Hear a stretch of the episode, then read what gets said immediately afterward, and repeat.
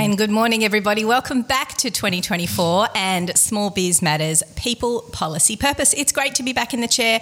I hope all you small businesses had a successful Christmas and, if not, a restful one because everyone knows things are pretty hot at the moment in the small business space. I hope you had a chance to rest with your family and if you uh, have a busy period over Christmas, that it was hugely successful as well.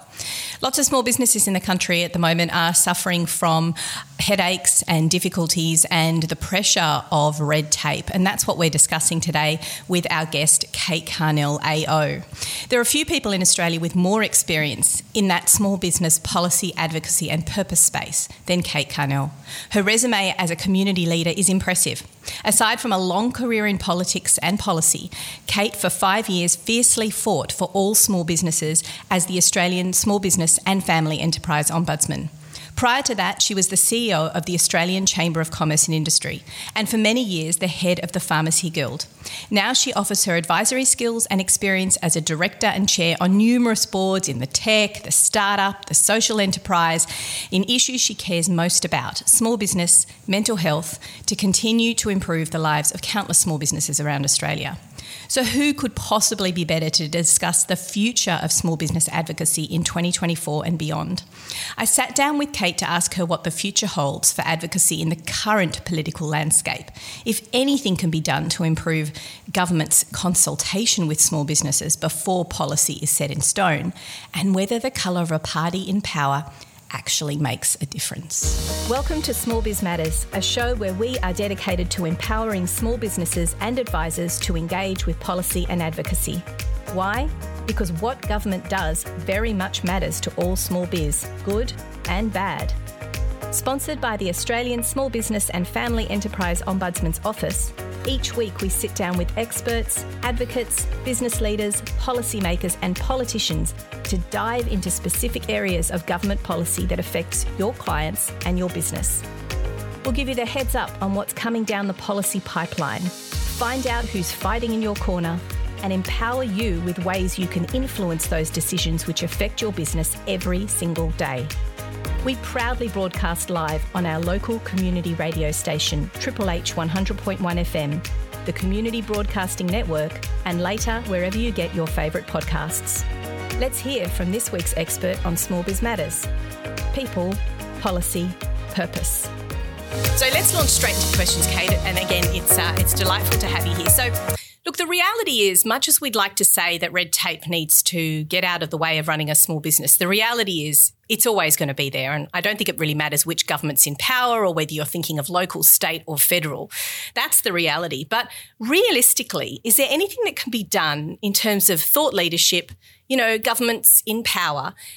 What can they do to think bigger about really deregging and, and, and removing red tape. Is that a reality or is that just high in the sky thinking and we're not going to get there?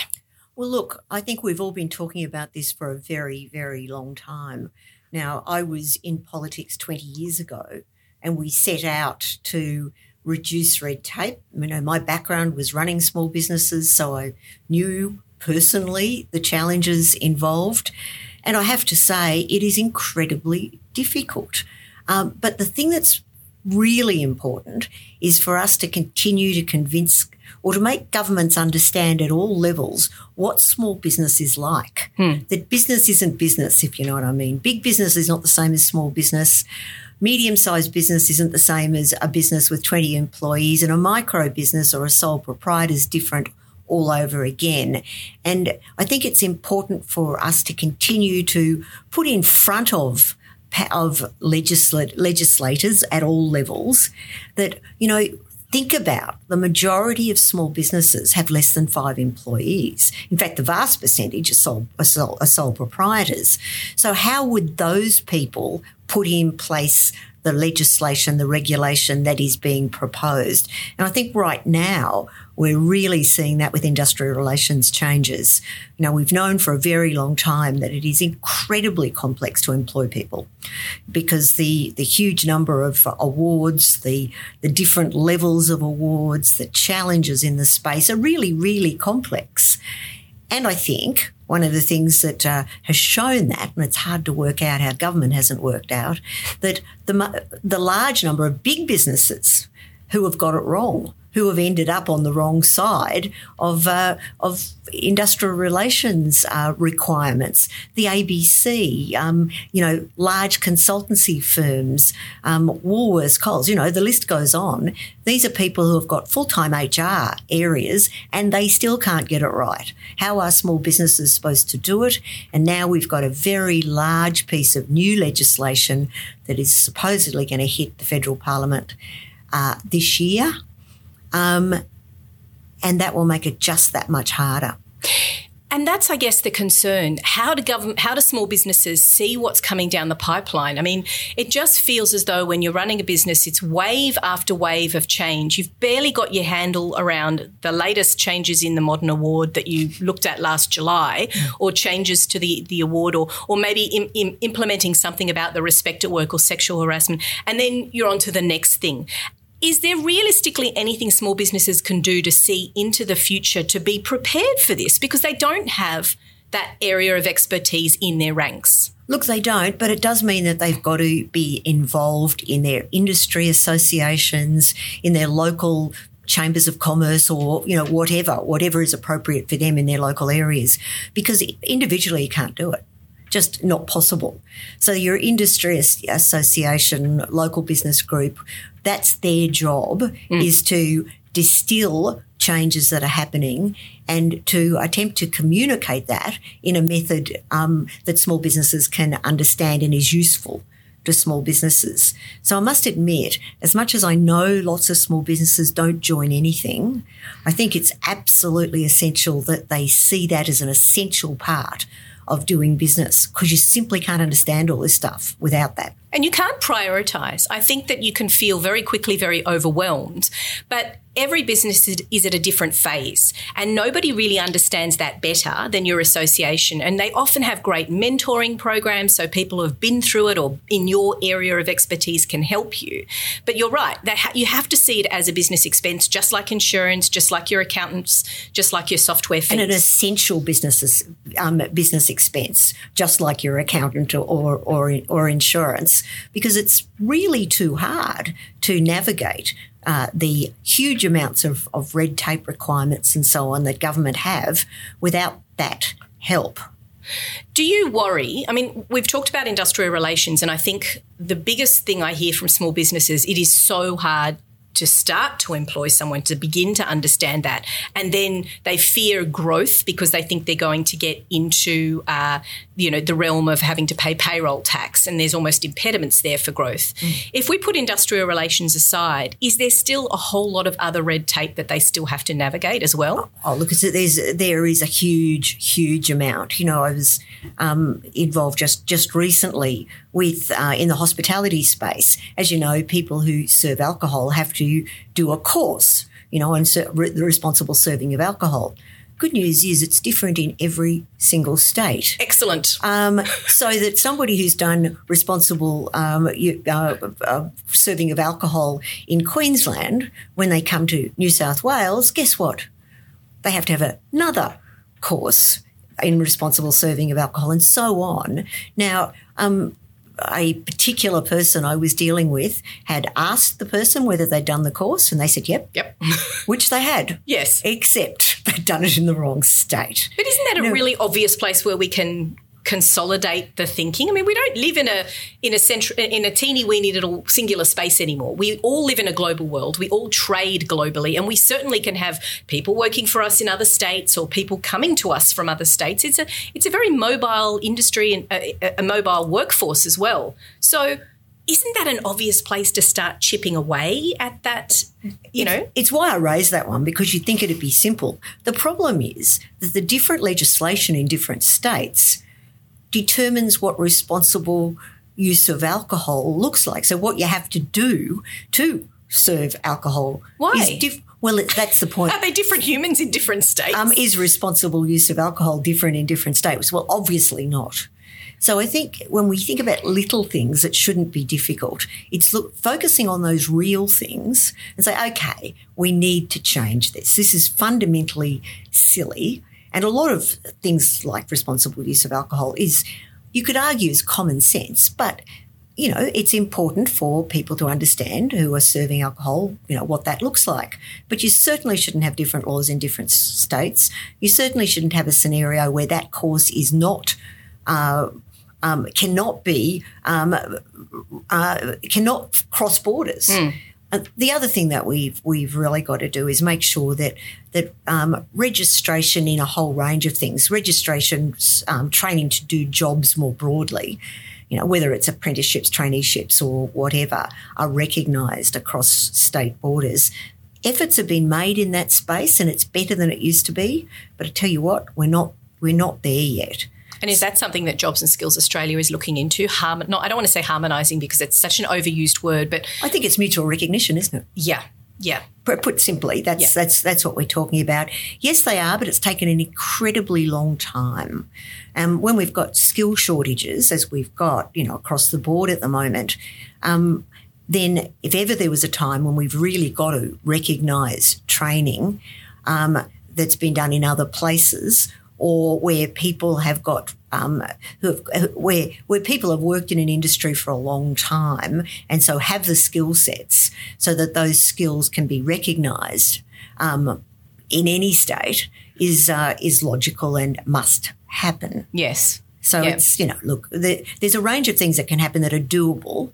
And I think again we come back to industry associations, to all of us putting pressure on um, local councils need to really focus on that, I have to say. And a lot of this is state government, not federal government. Yes. And understanding those different levels of government is almost part of how to try and navigate it, but also how to try and fix it in terms of advocating as well.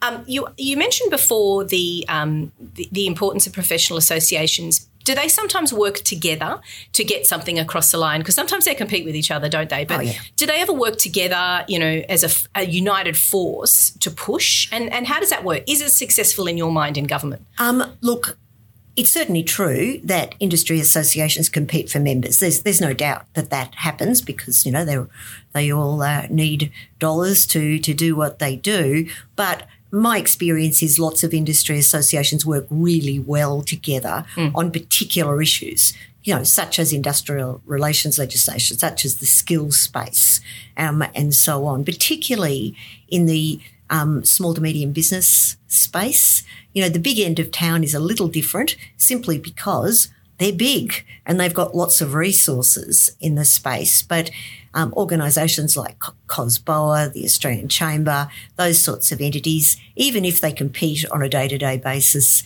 when it comes to the crunch, in things like the industrial current industrial relations legislation and so on, they they are working together on behalf of business, which you know, if they didn't, they wouldn't be doing their job. Yeah, and it's it's I think it's really important to note here that, that that's that's quite that's got a lot of influence on government when they come together like that. But it's not as though they're working against workers. They're actually, I mean, I think for small businesses, they're working with the idea to be able to employ more people. They want to be able to look after, they want to be able to do the right thing.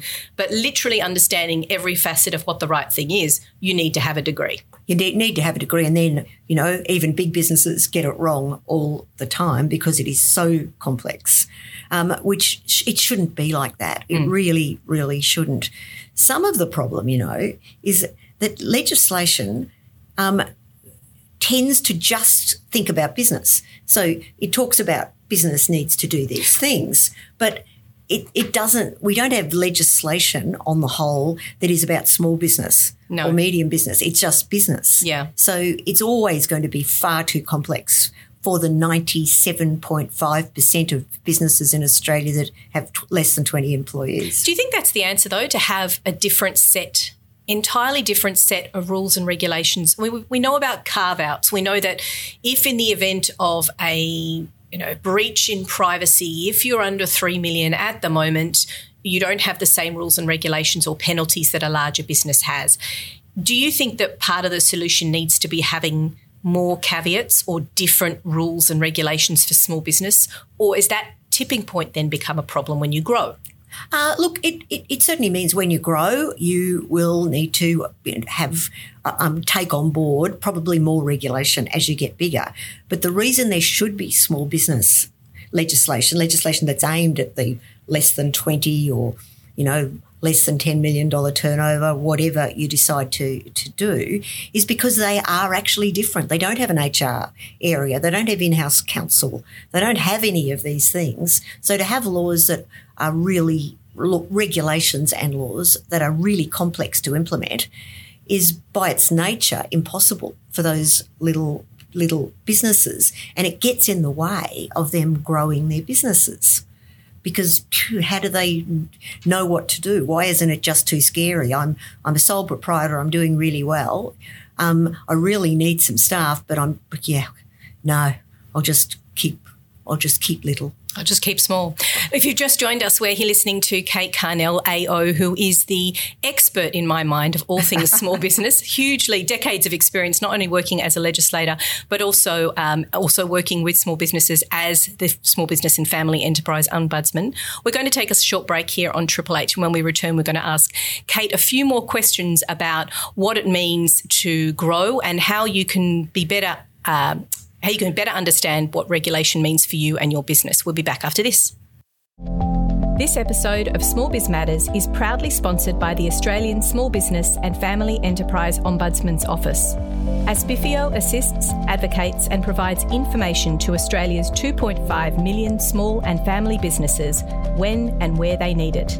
ASBFEO delivers practical and actionable advice and research to governments on how to improve policies and legislation. Since its inception, ASBFEO has responded to over 40,000 requests for assistance from Australian small and family businesses and provides access to dispute resolution services, including assistance with disputes that fall under the franchising, dairy, horticulture, and oil codes. ASBFEO also connects small and family business with mental health support should the need arise. As an independent advocate for small business owners, ASBFEO is committed to ensuring that Australia is the best place to start, grow, or transform a business now and well into the future. See how ASBFEO can support you at asbfeo.gov.au. Well, welcome back to Small Biz Matters. If you've just joined us, we are interviewing Kate Carnell AO, who is an expert in all things small business, but importantly, the impact that government legislation, regulation, red tape, whatever you want to call it, has on small business with decades of experience, including being the Small Business and Family Enterprise Ombudsman here in Australia. So, Kate, just before the break, we were talking a little bit about regulation and how you can have a better handle on that and see what's coming down the pipeline, perhaps educate yourself and be aware of what the government is doing because ultimately it's going to affect your business. Now, in the last few years, one of the things that the federal government has tried to do is create a deregulation task force.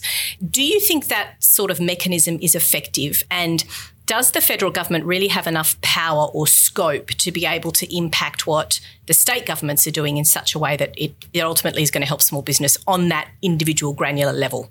Look, the experience is uh, they haven't been all as ex- as successful as we'd like them to be. I think just about every government at all levels have had a, you know, have had a deregulation task force or a red tape task force, and possibly haven't achieved as much as we'd like. But you know, some of that's our fault. And governments forever say, "Give us examples." Yes, you know, you, you forever say, you, yeah. you, you always tell us you business people that there's too much red tape. Could you actually give us examples of what the problem is? And of course, the problem is often often cumulative. Like it's not one thing; it's all these things. That said, you know. It's really important for us as business people to feed into this into the system to tell people whether it's the actual task force itself or our, our local industry association or whatever, look at this thing that's driving me crazy. The, the case study is absolutely fundamental. Mm. Governments, I believe, want to fix this, want to fix stuff. Um, but on the whole, because they don't understand it, they don't understand what it's like to be a small business person, or they don't understand these individual things, they it ends up being far too high level.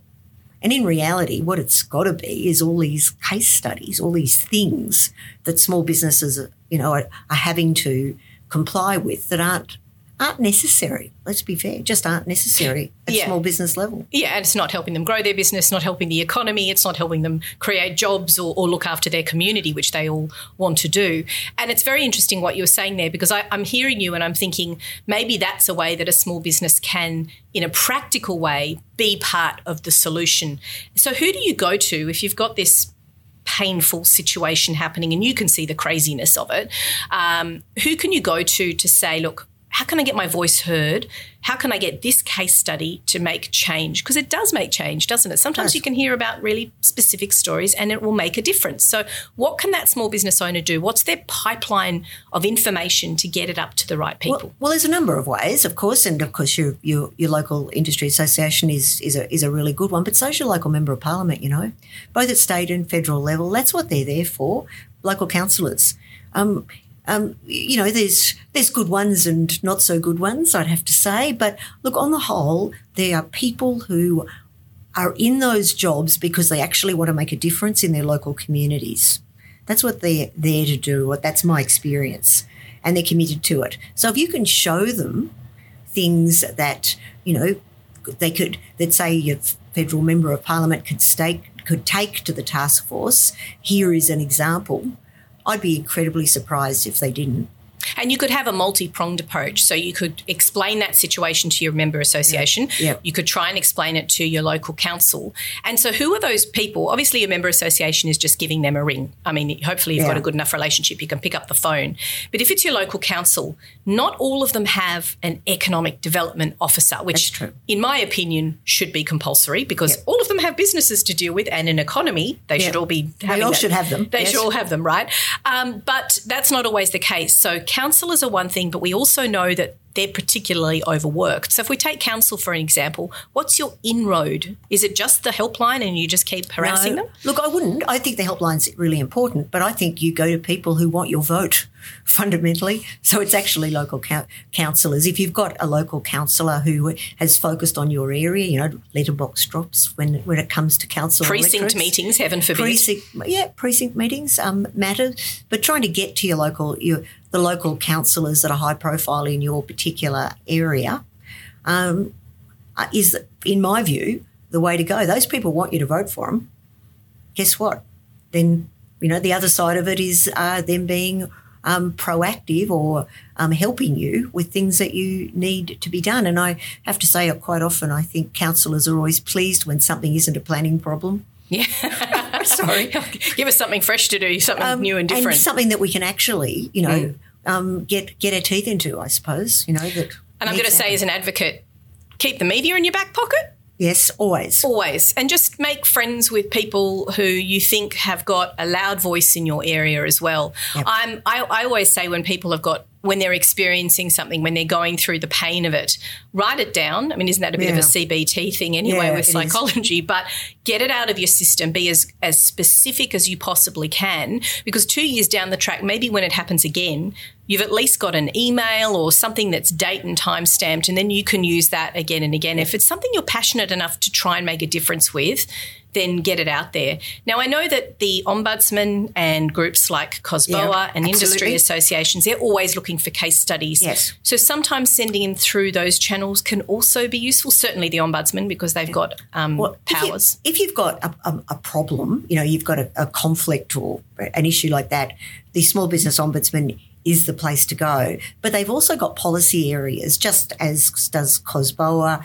You know, if you're a hairdresser, the Hairdressers Association, you know, there's lots of associations around. Um, go to them with real examples, is the story. So, just back to the ombudsman's role, often quite small disputes can be really big if you're a small if you're a small business. Somebody hasn't paid you you know somebody has produced something that is just not fit for purpose for you. You know trying to do that through the court system you know you're going to have paid the lawyer more than probably the whole thing's worth before you even start and it takes too long. Um, the the as ASBFEO, the Australian Small Business and Family Enterprise Ombudsman, has a dispute resolution mechanism that uh, doesn't require you to have a lawyer, doesn't cost you any money, and they'll actually do the follow up. So they have a dispute resolution. Your association is your advocate. Yep. So they're the ones who will speak loudly for you. That's right. And your parliamentarian is hopefully going to take it to Parliament and hopefully make changes.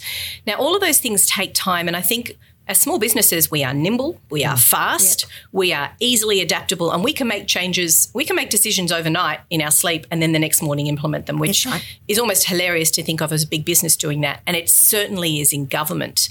So, how do we as a small business community better understand that the wheels of government turn slowly? How do we bring a sense of, I don't want to say patience, but um, without feeling like your time's being wasted because you're like, well, I need this problem fixed tomorrow, but it's it- not going to get looked at for six months. Well, look, you hope it's quicker than that, but it won't. But often won't be. Is the reality in the space.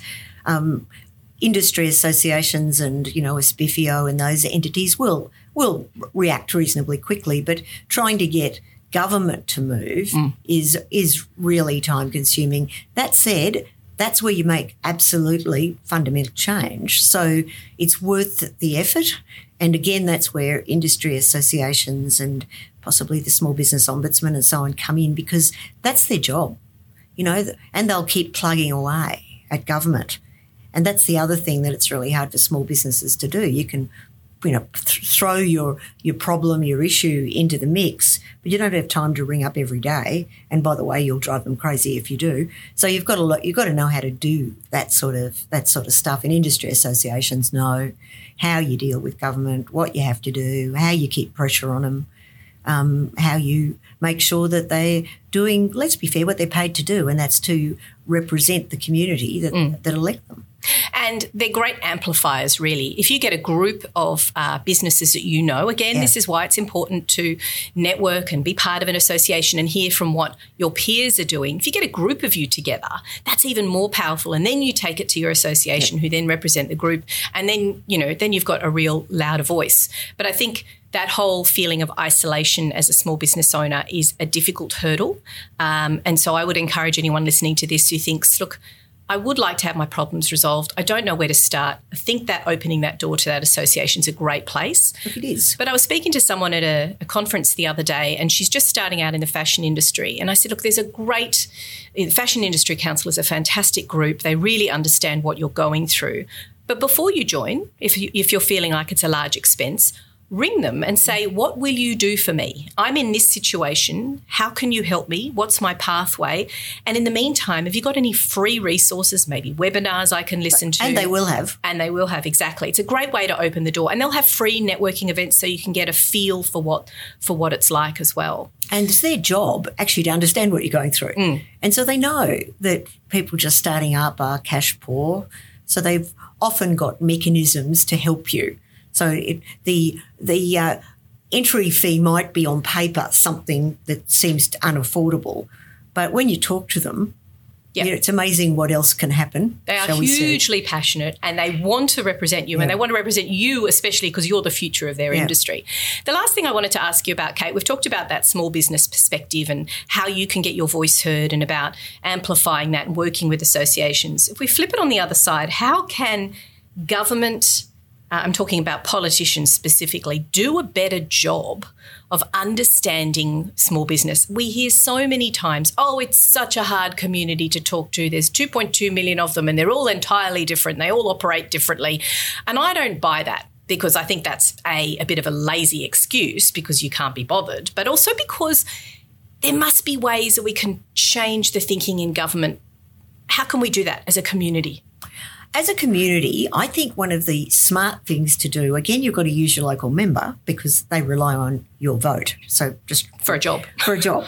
So, one of the things I found most useful to do was to ask a local member to open something.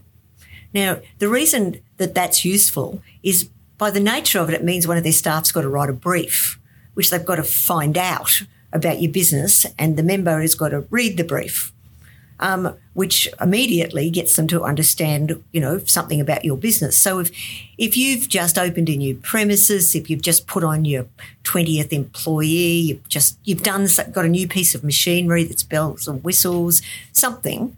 um, asking your local member and the local newspaper to take the photo, you know, you've got to do it that way, is a very quick and um, inexpensive way of getting your local member to understand your business.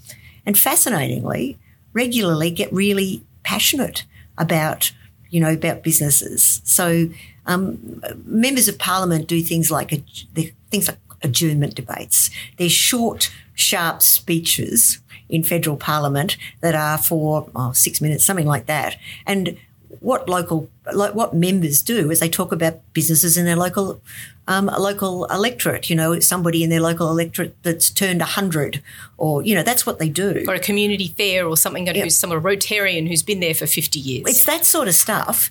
So the the the trick is if you can get so if a group of um, Hornsby businesses can get um, their their local member to speak, which you, by the way, could because you've got a really good local member, um, uh, about something really special that's happening for small businesses in the area and are willing to write some dot point notes so that the member can do a little speech you know, those things are incredibly useful. But most, a lot of people don't know they exist. Mm, and they're great for your social media and they're great for your profile and your LinkedIn.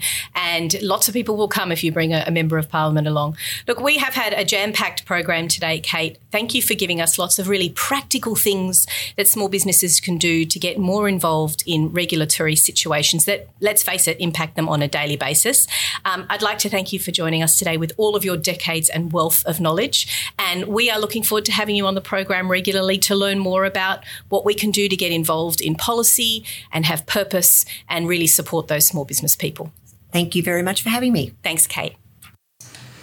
Well, that was an excellent interview. If I do say so myself, thoroughly enjoyed talking to Kate Carnell with her wealth of knowledge, so much experience to share, and so much passion for the small business community. She's got runs on the board both as the Small Business and Family Enterprise Ombudsman, but as a Member of Parliament as well in the ACT, and continues to support small businesses with her work on various boards and in, uh, in social um, situations as well.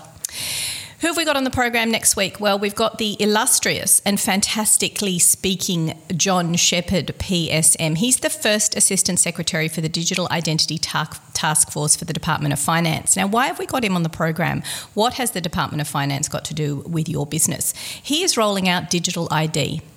Now, that is a uh, very large scale project that the government is currently working on. They are taking consultations about it and is an opportunity to have your voice heard about what it means for small businesses and what the rollout and the implementation and activating it in your business will mean.